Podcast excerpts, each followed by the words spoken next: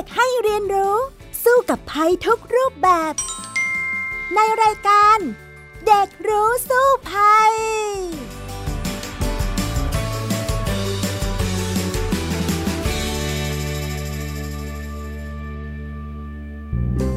สวัสดีค่ะ คุณผู้ฟังคะต้อนรับเข้าสู่รายการเด็กรู้สู้ภัยค่ะสำหรับวันนี้พี่ดารินกำเนิดรัฐมากับน้องจัสมินดาราวันแฟร์เฮิร์สนั่นเอง สวัสดีค่ะจัสมินค่ะสวัสดีค่ะพี่ดารินและท่านผู้ฟังค่ะค่ะสำหรับวันนี้น้องจัสมินยังจัดรายการมาจากที่ประเทศอังกฤษอยู่นะคะ เป็นยังไงบ้างคะที่นู่นอากาศสบายดีไหมคะ หนาวไหมคะ ก็บางวันก็หนาวบางวันก็อุ่นๆค่ะ อย่างเช่นเมื่อวานก็มีลมแต่ว่าไม่ได้หนาวมากค่ะ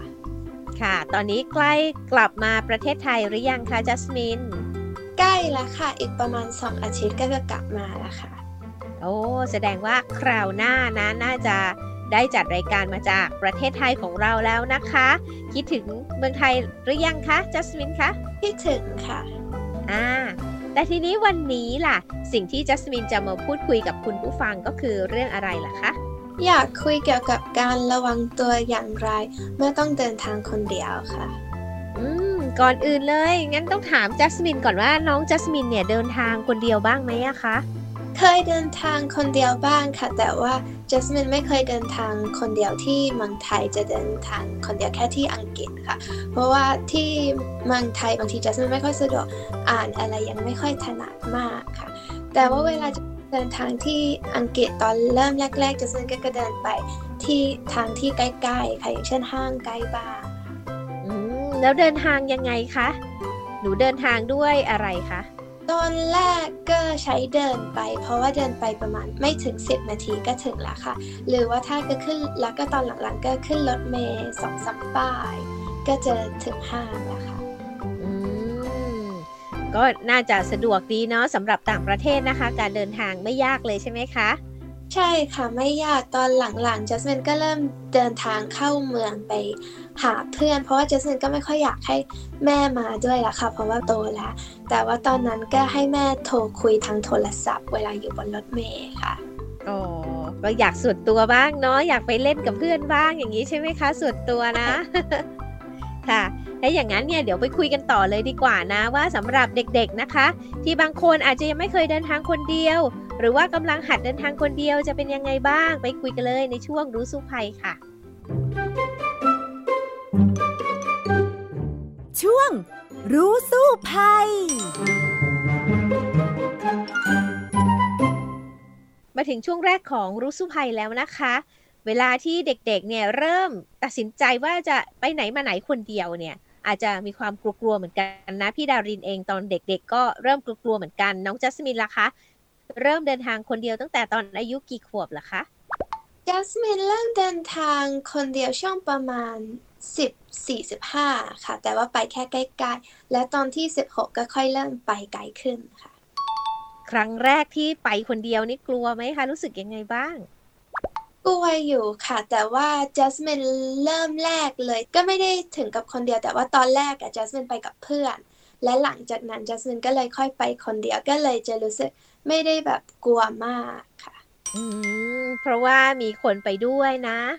น้องจัสมินไปต่างประเทศนี่เคยเดินทางคนเดียวไหมคะก็เคยเดินทางคนเดียวแค่ที่อังกฤษค่ะ เพราะว่าตอนอยู่เมืองไทย แม่ก็จะคอยไปส่ง เพราะว่า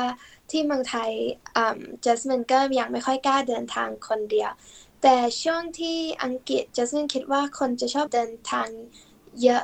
ขึ้นเวลาเดินทางเองเวลาไป secondary school แต่เพราะว่าตอนนั้นจัสมินย้ายมาเมืองไทยจัสมินก็เลยอาจจะเริ่มเดินทางช้าขึ้นหน่อยค่ะ อืม แล้วไปต่างประเทศนี่เคยไปคนเดียวไหมอะคะ ไม่เคยค่ะ อ่า กลัวแม่ถ้าให้ไปคนเดียวอะค่ะ กลัวค่ะ ยังกลัวอยู่นะ พี่ดารินตอนเด็ก ๆ เองเนี่ย คุณพ่อคุณแม่ก็เคยให้เดินทางคนเดียวเหมือนกัน แล้วก็ตอนที่เดินทางคนเดียวครั้งแรก โดยที่เดินทาง ไปต่างประเทศคนเดียวด้วยอะนะ ก็ตอนอายุประมาณ 14 เองอะค่ะ ตอนนั้นพี่ดารินก็กลัวเหมือนกันนะจัสมิน เพราะว่าตอนนั้นภาษาอังกฤษก็ไม่ค่อยแข็งแรงเท่าไหร่นะ แล้วก็โหต้องนั่งเครื่องบินไปคนเดียวเสียด้วย ตอนนั้นเนี่ยบินจากประเทศไทยไปอเมริกานะจัสมิน ทีนี้เนี่ยตอนบินไปครั้งแรกจากประเทศไทย มันก็จะต้องมีการพักเนาะเป็นทรานสิตเนี่ยหลาย ๆ จุดใช่ไหมคะ ครั้งแรกเนี่ยออกจากประเทศไทยเนี่ยมีคุณลุงคนหนึ่งไปด้วย อ่า อันนี้ไปเป็นเพื่อนก่อนอย่างเงี้ยค่ะ แล้วก็ทรานสิตอะไรต่างๆ ก็ไปจนถึงอเมริกา แล้วเสร็จแล้วเนี่ยต้องต่อเครื่องไปหาคุณพ่อคุณแม่ที่อยู่อีกเมืองนึง ตรงนี้แหละจากบินในประเทศของอเมริกามันก็นานเหมือนกันนะหลายชั่วโมงอย่างเงี้ย ก็ก็กลัวๆนะคะ เพราะว่า อุ๊ยฝรั่งทั้งนั้นเลยแล้วเราก็ต้องไปคนเดียวด้วยอย่างเงี้ย ปรากฏว่าก็ ก็ไปได้นะ เพราะว่าสายการบินเขาจะดูแลดีนะคะ ว่าเด็กเดินทางคนเดียวเนี่ยเขาก็จะมีพวกแอร์โฮสเตสต่างๆ เนี่ยมาดูแลมาคอยถาม เพราะว่าเด็กก็จะกลัวใช่ไหมว่าเออทำยังไงอะไรเขาก็จะมาคุยให้เรารู้สึกผ่อนคลาย ตลอดเวลาที่เรานั่งอยู่บนเครื่องนะ แต่ว่าช่วงนั้นเนี่ยพี่ดารินก็เพิ่งเดินทางด้วยเครื่องบินเนี่ยครั้งแรก ๆ เหมือนกัน ก็เลยเมาเครื่องด้วยค่ะอาเจียนด้วยโอ้โหก็จะเป็นความ รู้สึกว่าผจญภัยมากเลยสำหรับการเดินทางคนเดียว โดยเครื่องบินในต่างประเทศนะ แต่ว่าก็ถือว่าสะดวกสบายค่ะ การที่เราจะให้เด็กเดินทางคนเดียวเนี่ย ก็ไม่ค่อยน่ากลัวเท่าไหร่ เพราะว่าสายการบินเนี่ยเขามีการดูแลเนาะถ้าหากน้องจัสมินเองเนี่ยก็น่าจะรู้สึกประมาณนี้เหมือนกันไหมล่ะคะจัสมินมันก็จะรู้สึกที่รู้สึกแบบกลัวเยอะๆก็จะรู้สึกกลัวตอนที่แบบเดินทาง เข้าเมืองคนเดียวค่ะ เพราะว่าแบบว่าไกลขึ้นหน่อยละวันนั้นก็เหมือนแบบคนเยอะอยู่เหมือนกันนะคะใช่แล้วล่ะค่ะ แต่ว่าถ้าหากว่าเดินทางในบ้านเราเนาะในประเทศไทยเนี่ยประสบการณ์พี่ดารินเนี่ยก็เดินทางตั้งแต่ชั้นประถมแล้วนะ เพราะว่าเราจะต้องไปโรงเรียนอย่างเงี้ยค่ะ จริง ๆ มีรถโรงเรียนมารับ เพียงแต่ว่าจะต้องไปหน้าปักซอย แล้วก็ไปรอรถเรียนมา แล้วก็นั่งรถโรงเรียน อันนี้อาจจะยังไม่ถือว่าเดินทางคนเดียวเท่าไหร่เนาะแต่ว่าก็เดินทางออกไปซื้อของเดินเล่นไปนู่นไปนี่เหมือนกันแหละเด็ก ๆอะ่ะเพราะว่าอยากอยากไปนู่นไปนี่ แต่ตอนนั้นน่ะ สมัยนั้นก็ยังไม่รู้สึกว่ากลัวเท่าไหร่สำหรับช่วงปฐมนะคะจัสมินน้องจัสมินล่ะคะอยู่บ้านเรานี่ได้ออกไปซื้อของเดินไปร้านสะดวกซื้อหรือไปนู่นไปนี่คนเดียวบ้างไหม ไม่เคยค่ะ แต่ว่าจะมีแค่แบบว่าเดินเล่นตามห้างกับเพื่อน ส่วนใหญ่ก็จะมีเพื่อนอยู่ด้วยเกือบตลอดค่ะ ถ้าเดินคนเดียวก็เลยไม่ใช่ว่าเดินคนเดียวค่ะอืมส่วนใหญ่เด็กๆ จะเริ่มเดินทางคนเดียวตอนอายุเท่าไหร่ล่ะคะจริงๆแล้วก็ไม่ได้กำหนดเนาะถ้าสมมุติว่าในแต่ละประเทศเนี่ยก็ดูแล้วแตกต่างกัน อย่างเช่นญี่ปุ่นอะถ้าเราเคยดูการ์ตูนโดราเอมอนเนี่ย ก็จะเห็นว่าเด็กเขาเนี่ยก็เดินไปโรงเรียนกันเองเนี่ยตั้งแต่เล็กๆเลย อาจจะอนุบาลประถมนะคะ เพราะว่าความปลอดภัยในประเทศญี่ปุ่นเนี่ยค่อนข้างสูง แล้วก็เด็กก็เรียนใกล้บ้าน ฉะนั้นเนี่ยก็จะเดินไปโรงเรียนกันเอง ถามว่าประเทศไทยล่ะเป็นยังไง ประเทศไทยเองเนี่ยหลายๆ เด็กหลาย ๆ คนในต่างจังหวัดเนี่ยเขาก็เดินทางคนเดียวคือเดินจากบ้านไปโรงเรียนเนี่ยตั้งแต่ประถมเหมือนกันเนาะ อนุบาลอาจจะมีคุณพ่อคุณแม่ไปส่งหน่อย แต่พอชักจะชั้นประถมเนี่ยปั่นจักรยานไปบ้างเดินไปบ้าง บางคนโตขึ้นมาหน่อยขี่มอเตอร์ไซค์ไปบ้าง ก็มีค่ะ แต่อย่างพี่ดารินเนี่ยอตอนเล็กๆเนี่ยก็จะเดินทางไปโรงเรียนด้วยรถโรงเรียนอย่างที่เล่าให้ฟัง เพราะว่าโรงเรียนค่อนข้างไกลเดินไปไม่ถึงดังนั้นก็นั่งรถโรงเรียนไปก่อนเนาะ หรือว่าลูกของพี่ดารินเองเนี่ยจริง ๆ ก็ให้นั่งรถโรงเรียนตลอดเลยอะ่ะ ตั้งแต่เล็ก ๆ เลย ตั้งแต่อนุบาลเลยด้วยซ้ำนะคะ เพื่อที่จะไม่ต้องลำบากไปส่งกันรถติดอะไรอย่างเงี้ยแล้วก็พอมัธยมก็เริ่มเดินทางไปเองคนเดียว ก็จะประมาณนั้น อย่างจัสมินแล้วก็เพื่อนๆล่ะคะเป็นยังไงบ้าง เป็นลักษณะนี้เหมือนกันไหมคะ อังกฤษจะไม่ค่อยมีรถโรงเรียนค่ะ ก็จะไม่ได้มีการที่แบบโรงเรียนมีรถมารับมาส่ง ส่วนใหญ่ก็จะใช้รถเมย์กันค่ะอืมแต่ว่าก็ค่อนข้างปลอดภัยอยู่นะคะ แต่ว่าก็ต้องระวังตัวค่ะ ส่วนใหญ่คิดว่าตอนที่จัสมินเริ่มเห็นเพื่อนเดินทางคนเดียวประมาณป .6 ค่ะ อืม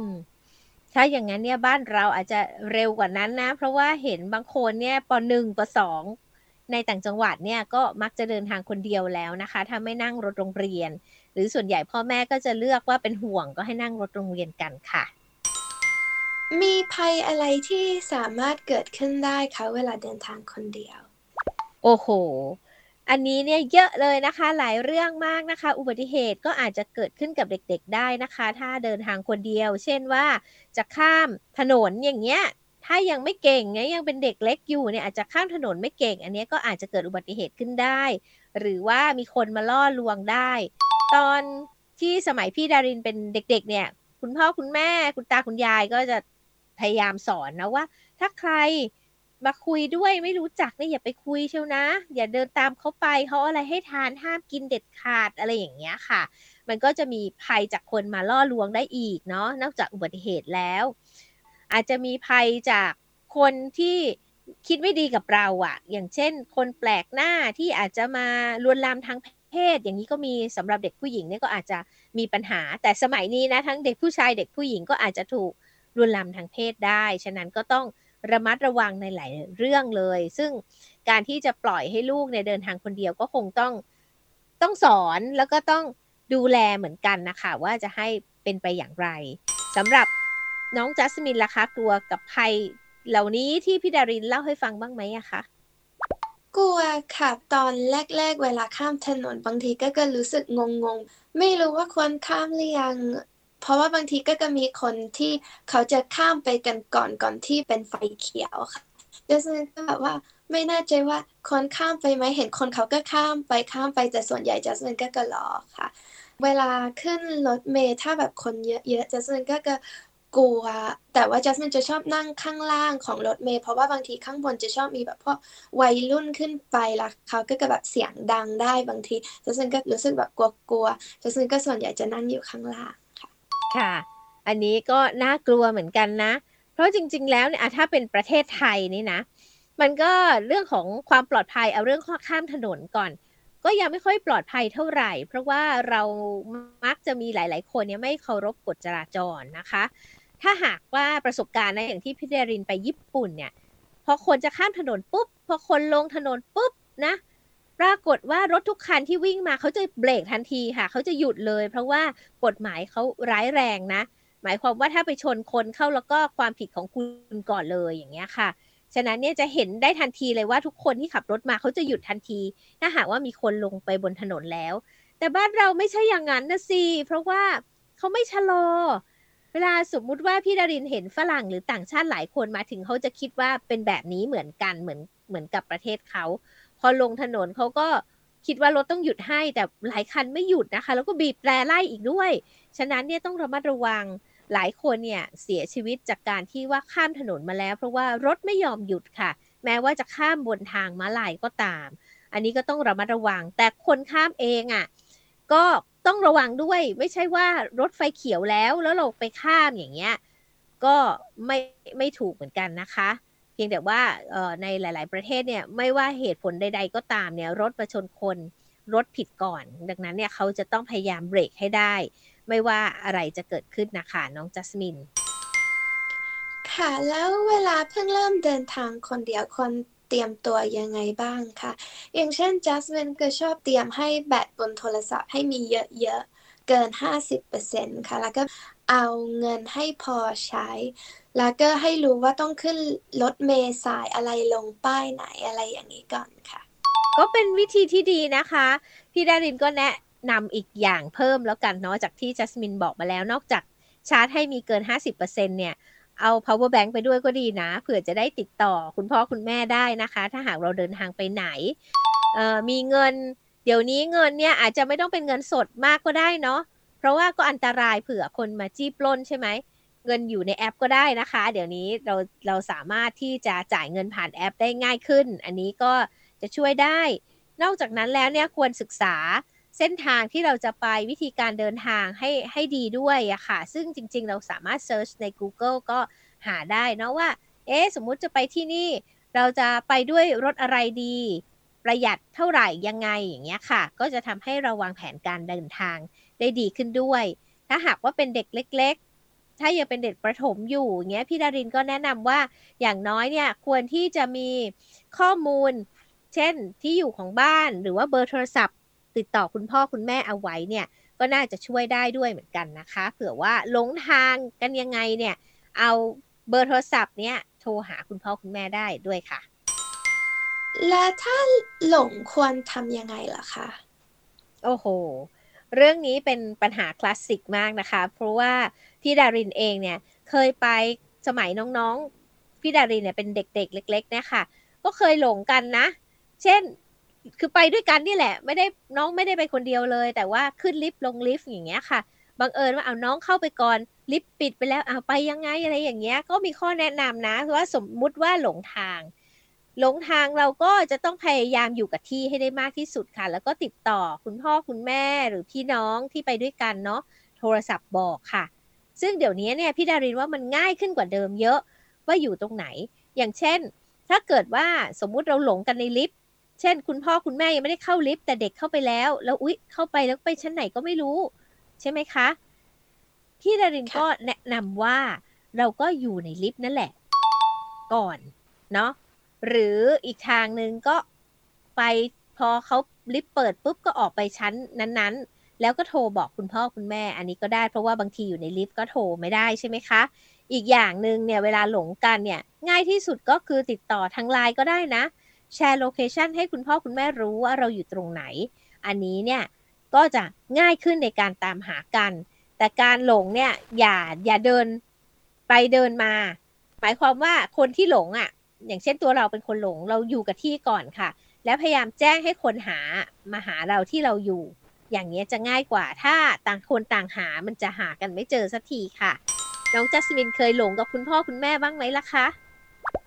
หลงอยู่ครั้งหนึ่งค่ะ ก็ไม่ไม่รู้ว่าจะถือว่าหลงดีไหมคือตัวจัสมินก็ไม่ได้คิดว่าตัวเองหลงค่ะ ตอนนั้นแม่ไปซื้อของและมากับเพื่อนของแม่อีกคนที่เขาก็จะมีลูกและลูกเขาก็เป็นเพื่อนจัสมินค่ะ และแม่ก็เลยฝากให้เขาดูจัสมินไว้ก่อนเพราะตอนนั้นจัสมินแค่ประมาณ 6-7 ขวบ แต่ว่าแม่เขาก็ดูโทรศัพท์แล้วเขาก็ไม่รู้ว่าลูกเขากับจัสมินหายไปแล้ว ก็แบบไปเดินเล่นในห้างและห้างก็ใหญ่อยู่แล้วแบบของก็เยอะ แล้วตอนแม่จ่ายเงินเสร็จแม่ก็ต้องแบบมาตามหา เพราะว่าไม่รู้อยู่ไหนค่ะ แต่ว่าก็ไม่นานมากก็เจอละค่ะ เดี๋ยวนี้โทรศัพท์ติดต่อกันง่ายนะคะ ถ้าไม่มีโทรศัพท์มือถือนี่ก็จะหากันยากหน่อยหนึ่งนะคะจัสมิน และการเปิด location ให้พ่อแม่ดูว่าเราอยู่ตรงไหนทำยังไงล่ะคะโอ้เดี๋ยวนี้นี่ก็มีหลายวิธีการเนาะง่าย ๆ ก็อย่างที่คุยไปแล้วว่า ก็แชร์ location ไลน์ไปเลยว่าเออตอนนี้เราอยู่ที่ไหนให้คุณพ่อคุณแม่ก็ได้นะคะ แต่จริงๆแล้วมันมีวิธีการง่ายกว่านี้อีกค่ะ อันดับแรกเนี่ยเราต้องเปิด GPS ในเครื่องเราก่อนนะ เพื่อที่จะสามารถทำให้เห็น location ได้ว่าเราอยู่ที่ไหน แล้วก็มีแอป วันนี้มีแอป 2 แอปละกันที่อยากจะแนะนำนะคะ ว่าถ้าหากว่าสมมุติเราจะต้องนั่งแท็กซี่ จากที่หนึ่งไปอีกที่หนึ่งแล้วเราอยากให้คุณพ่อคุณแม่เนี่ยเห็นตลอดเลยว่าเราอะอยู่ตรงไหนเนี่ยเราจะทำยังไงดี ก็มีแอปมาแนะนำค่ะเป็นแอปติดตามตัวเนาะแอปที่หนึ่งชื่อว่า Life 360 360อะค่ะ L I F E 360 นะคะ Live 360 ค่ะ ลองเซิร์ชเข้าไปดูนะคะ ซึ่งสามารถโหลดได้ทั้งเป็น Android แล้วก็ iOS ด้วยนะคะ แอปนี้เนี่ย มันจะเป็นแอปที่ดังมากเลยที่คนนิยมใช้กันมากที่สุดเลยค่ะ โดยที่เขาเนี่ยจะใช้เพื่อดูตาม GPS ตำแหน่ง GPS แบบ real-time นะคะ แล้วแอปก็สามารถพิมพ์คุยกันผ่านแอปได้ด้วยนะคะ ซึ่งจะสามารถเพิ่มสถานที่เข้าไปในแอปได้ อย่างเช่นว่าเพิ่มว่าเป็นบ้านเป็นโรงเรียนเป็นที่ทำงานหรือที่ไหน ให้คนอื่นเนี่ยรู้ว่าเราอยู่ที่ไหนตอนนั้นนะคะ แล้วก็มี feature ของแอปนี้ที่ชื่อว่า Bubble ด้วย ก็จะสร้างวงรอบตัวขึ้นมา โดยไม่จำเป็นต้องส่งข้อความไปบอกว่าเราอยู่ตรงไหน แค่สร้างวง แล้วก็ระบุตำแหน่งเท่านั้น เมื่อมีคนเข้ามาในวงที่กำหนดเนี้ยวงก็จะแจ้งเตือนทันทีว่าเราอยู่ตรงนี้นะ อย่างเงี้ยค่ะ แล้วก็วงนี้ก็ดีอีกอย่างก็คือสามารถหยุดตำแหน่งของตัวเองได้ด้วย แล้วบอกว่าอยู่ภายในวงนี้แหละ ก็หมายความว่าสมมุติว่าเราหลงกันใช่ไหมเราทำวงขึ้นเนี่ย พอคุณพ่อคุณแม่เดินเข้ามารัศมีใกล้เราแล้วก็จะอยู่ในวงอย่างเงี้ยค่ะ ก็จะทำให้ให้เห็นได้ง่ายขึ้นนะ แล้วก็ที่น่าสนใจอีกอย่างของแอปนี้ก็คือสามารถบอกความเร็วขณะที่ขับรถได้ด้วย สมมุตินั่งแท็กซี่ไปคุณพ่อคุณแม่ต้องการติดตามตัวเราใช่ไหมก็รู้เลยว่า อุ๊ย ขณะนั้นเนี่ยคนขับรถขับเร็วหรือเปล่าเป็นยังไงบ้างอย่างเงี้ยค่ะ แล้วแอปนี้ยังบอกสถานะแบตได้ตลอดเวลาด้วยให้อีกฝ่ายรู้ว่าอุ๊ยตอนนี้เนี่ยแบตของน้องจัสบินเนี่ยจะหมดหรือยังเป็นยังไงบ้างอย่างเงี้ยค่ะ คนก็เลยติดตามแอปนี้เยอะใช้แอปนี้เยอะเหมือนกันนะคะ ถ้าอยากจะตามหากัน ตัวนี้ก็น่าสนใจสำหรับเอาไว้ติดตาม ตัวของลูกๆได้นะคะ แต่ว่ามีข้อสังเกตนิดนึงว่าแอปนี้เนี่ยกินแบตเหมือนกันนะ ถ้าเปิดค้างไว้นานๆเนี่ยระวังแบตหมดนิดนึงนะคะ อาจจะต้องใช้พวก power bank อันนี้น่าสนใจไหมล่ะคะน้องจัสมินอันนี้น่าสนใจมากเลยค่ะอืมเดี๋ยวจัสมินก็จะไปลองดูว่าใช้ยังไงค่ะ ลองโหลดดูนะคะ ชื่อ Live 360 แต่มีอีกอันนึง ที่น่าสนใจเหมือนกันนะคะ เป็นแอปอันดับ 2 เลยที่คนนิยมใช้ไว้ติดตามกันเนี่ย ชื่อว่า iSharing ค่ะ iSharing ก็คือ i s h a r i n g นะคะ iSharing เป็นแอปติดตามตัวคนในครอบครัวนะคะ หรือว่าเพื่อนๆก็ได้ มันจะง่ายมากเลยมันจะออกแบบมาง่าย ๆ ไม่มีอะไรซับซ้อนมากนะคะ เข้าใจง่ายเลย หน้าแอปอาจจะเป็นแผนที่บอกตำแหน่งของแต่ละคนเลย แล้วก็เราสามารถเพิ่มเพื่อนมาได้เรื่อยๆ เลยค่ะ ว่าอยากจะติดตามใครบ้าง หรือว่าเพิ่มเป็นคนสำคัญเป็นคนในครอบครัวก็ได้นะโดยเพิ่มนั้นเนี่ยสามารถเพิ่มได้จากเบอร์ไลน์ได้เลยนะคะ ก็หมายความว่าเรามี Line แอปพลิเคชันอยู่แล้วเนี่ย เราก็เพิ่มคุณพ่อคุณแม่เราผ่านทางระบบ Line ได้ หรือว่าแชร์ลิงก์ให้เพิ่มก็ได้ เพื่อที่จะบอกตำแหน่งเราแบบ real-time เหมือนกัน แล้วมี feature ส่งขอความช่วยเหลือได้ในทันทีด้วย หรือว่าจะตั้งเป็น nearby alert ที่เวลาเพื่อนๆ หรือคนในแอปเนี่ยเข้ามาใกล้ๆ จะส่งสัญญาณเตือนเราได้ด้วยนะคะ ก็น่าสนใจน่าใช้อยู่เหมือนกันค่ะ ไม่ต้องกดอะไรเยอะแล้วก็ไม่เปลืองแบตด้วยแอปนี้ถ้าหากว่าใครกลัวว่าจะเปลืองแบตแบบแอปแรกก็ลองใช้ iSharing ดูนะคะ อันนี้ก็เป็น 2 แอปที่จะมาแนะนำให้ได้ว่า เผื่อว่าจะเดินทางไปไหนไม่ได้ไปกับคุณพ่อคุณแม่เนี่ย ลองใช้ 2 แอปนี้ดูก็จะทำให้สบายใจมากขึ้นนะคะ และนอกจากนี้แล้วพี่ดาเลนมีคำแนะนำอีกไหมคะ ที่จะให้กับเด็กๆที่ต้องเดินทางบนแท็กซี่คนเดียวค่ะ จริงๆ เนี่ยสมัยนี้เนี่ยนะคะ ก็ น่ากลัวเหมือนกันนะแท็กซี่บางคันนี่ก็เป็นคนไม่ดีก็มีอย่างที่เราเห็นข่าวบ่อยๆ แต่ว่าคนดีเขาก็มีเยอะเหมือนกัน ทีนี้เนี่ยเพื่อความรู้สึกว่าเราจะปลอดภัยขึ้นอีกชั้นหนึ่ง เราอาจใช้พวกแอปพลิเคชันเรียกแท็กซี่ได้ค่ะ เช่น เป็น Line แท็กซี่เป็น Grab เป็นอะไรต่างๆ ซึ่งมีเยอะมากเลยเดี๋ยวนี้แอปแท็กซี่นะคะอันนี้เนี่ยก็จะเหมือนเป็นการช่วยเรารีเช็คอีกรอบหนึ่งเหมือนกันว่าคนคนนั้นเป็นใคร คนที่มารับเราเลขทะเบียนอะไรชื่ออะไรคนขับเป็นใครอย่างเงี้ยค่ะ แล้วถ้าสมมุติว่าพอน้องๆขึ้นรถแล้วเนี่ย เราก็แคปอันเนี้ยให้คุณพ่อคุณแม่เห็นได้ด้วยนะคะ ว่าคนขับเป็นใครเลขทะเบียนอะไร ถ้าหากเกิดอะไรขึ้นก็สามารถที่จะติดตามได้นะคะ ก็จะสร้างความมั่นใจในความปลอดภัยได้มากยิ่งขึ้น ก็จะมีบางแอปเหมือนกันนะคะที่จะเออเป็นแอปแบบ VIP หน่อยนะ ซึ่งอันนั้นเนี่ย ก็จะเป็นเหมือนกับเป็นรถแท็กซี่ของบริษัทนั้นๆ อย่างเงี้ยก็ยิ่งทำให้เรารู้สึกปลอดภัยได้มากยิ่งขึ้น หรือแม้แต่คนพิการเนี่ยเขาก็จะมีรถแท็กซี่ที่เป็นคันใหญ่พิเศษ แล้วก็มีระบบรถยกรถเข็นขึ้นในรถได้อย่างเงี้ยค่ะ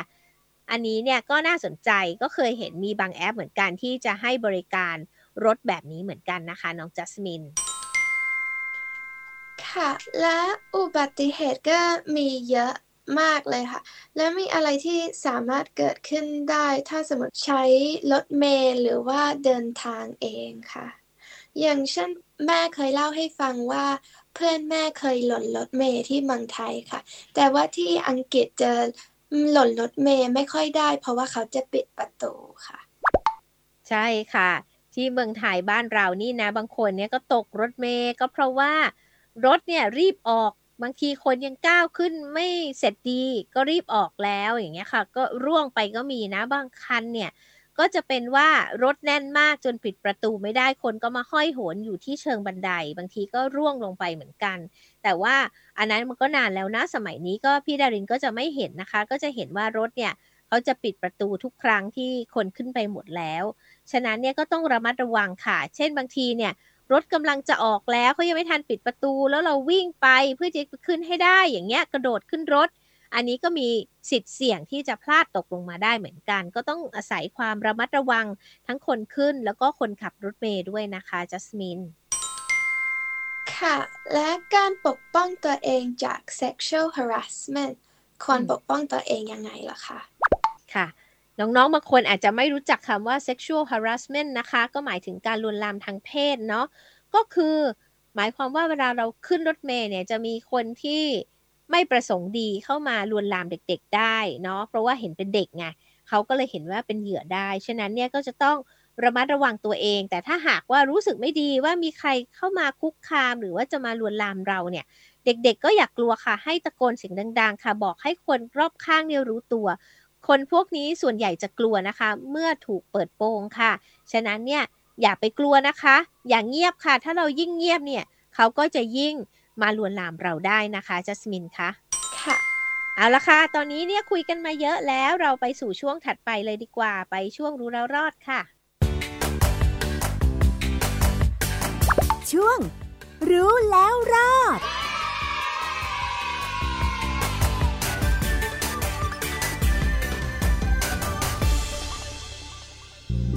ยมาเยอะแล้วเหมือนกันนะคะ เรื่องของการเดินทางคนเดียวของเด็กๆ น้องจัสมินมีอะไรสงสัยอยากจะแชร์กับคุณผู้ฟังอีกไหมคะ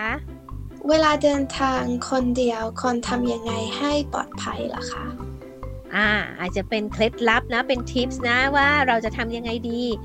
แต่ก่อนอื่นเลยพี่ดารินถามกลับน้องจัสมินก่อนว่าส่วนตัวน้องจัสมินเองอะมีเคล็ดลับอย่างไรในการเดินทางคนเดียวล่ะคะจัสมินก็จะพยายามสังเกตคน ถ้าสามารถนั่งที่นั่งที่ไม่ได้นั่งข้างคนอื่นจัสมินก็จะเลิกนั่งคนเดียวถ้ารถไม่แน่นแล้วถ้าเดินอยู่จัสมินก็จะคอยหันไปดูบ้างว่าคนเดินอยู่ข้างหลังหรือเปล่าหรือว่ามีคนเดินเข้ามาใกล้ๆหรือเปล่าอะไรอย่างเงี้ยค่ะ เพราะว่าตอนหนึ่งจัสมินก็เคยนัด เจอกับเพื่อนและต้นเดินมารู้สึกมีแบบคนเดินมาข้างหลัง และรู้สึกใกล้ๆจัสมินก็แบบรีบๆเดินออกมาหน่อยแล้วก็หันไปดู แล้วก็โทรหาเพื่อนแล้วก็ไปเจอเพื่อนค่ะจัสมินก็คิดว่าคนสังเกตและให้มีโทรศัพท์ติดตัวอยู่ตลอดค่ะ น่าจะเป็นวิธีการที่ดีนะคะ พี่ดารินก็อยากจะเพิ่มเติมอีกสักนิดนึงแล้วกันนะคะสำหรับน้องๆที่เดินทางคนเดียวเนี่ยว่า อย่าพยายามไปที่ไหนที่มีความเสี่ยง เช่น เปลี่ยวเป็นทางเปลี่ยวแล้วก็มืดๆอย่างเงี้ยแล้วไปเดินคนเดียว อย่างเงี้ยก็มีความเสี่ยงที่เราอาจจะถูกจี้ หรือว่าถูกทำร้ายในแง่ต่างๆได้นะคะ นอกจากนั้นแล้วอะค่ะ การเดิน โดยที่มีการระมัดระวังตัวเนี่ยสำคัญที่สุดเหมือนที่จัสมินบอก แต่ว่าบางคนเนี่ยสมัยนี้เนี่ยเด็กๆเนาะเดินไปไหนมาไหนก็มัวแต่แชทคุยกับเพื่อนนะคะ ดูแต่โทรศัพท์เนี่ยไม่ได้ดูทางเลย ไม่ได้ระวังตัวด้วย อันตรายเนี่ยก็อาจจะมาถึงตัวได้ เช่น มีคนมาวิ่งราวฉกโทรศัพท์ที่เรากำลังเล่นอยู่นี่แหละไปนะข้อที่ 2 คือเราเดินแล้วไม่ระมัดระวังตัวอย่างเงี้ยค่ะ ก็อาจจะมี รถวิ่งมาชนเราได้นะ เช่นบางคนเนี่ยแม้แต่ข้ามถนนเนี่ยก็ยังเล่นโทรศัพท์ไปด้วยอย่างเงี้ยแล้วข้ามถนนไปด้วยอย่างเงี้ยอันตรายมากๆนะคะอ่าหรือว่าบางคนเนี่ยเดินไปตามถนนแล้วไม่เห็นนะตกท่ออะไรอย่างนี้ก็มีเหมือนกัน ฉะนั้นต้องระมัดระวัง ฉะนั้นเนี่ยการเดินทางคนเดียวเนี่ยต้องมีสติให้มากนะคะ อย่าพยายามเเล่นโทรศัพท์ไปในระหว่างที่เดิน แล้วก็มองรอบข้างเหมือนที่จัสมินบอกว่า เอ๊ะมีคนน่าสนสงสัยไหม ที่อาจจะเข้ามาไม่ประสงค์ดีกับเราไหม คนที่เขาจะไม่ประสงค์ดีกับเราเนี่ยเขามักจะไม่ลงมือกับเหยื่อที่ระวังตัวค่ะ ถ้าหากว่าคนที่ไม่ระวังตัวเนี่ยก็จะเป็นเหยื่อที่ง่ายกว่าบางคนถูกล้วงกระเป๋า ถูกกรีดกระเป๋าก็เพราะว่าไม่ระวังตัวนั่นเอง ฉะนั้นถ้าหากว่าเราระวังตัวได้ดีไม่ไปในพื้นที่เสี่ยงเนี่ย ก็น่าจะทำให้เด็กๆเนี่ยปลอดภัยได้กับการเดินทางนะคะเอาละค่ะวันนี้เวลาของรายการเด็กรู้สู้ภัยหมดลงแล้วล่ะ พี่ดารินและก็น้องจัสมินลาไปก่อนนะคะ สวัสดีค่ะ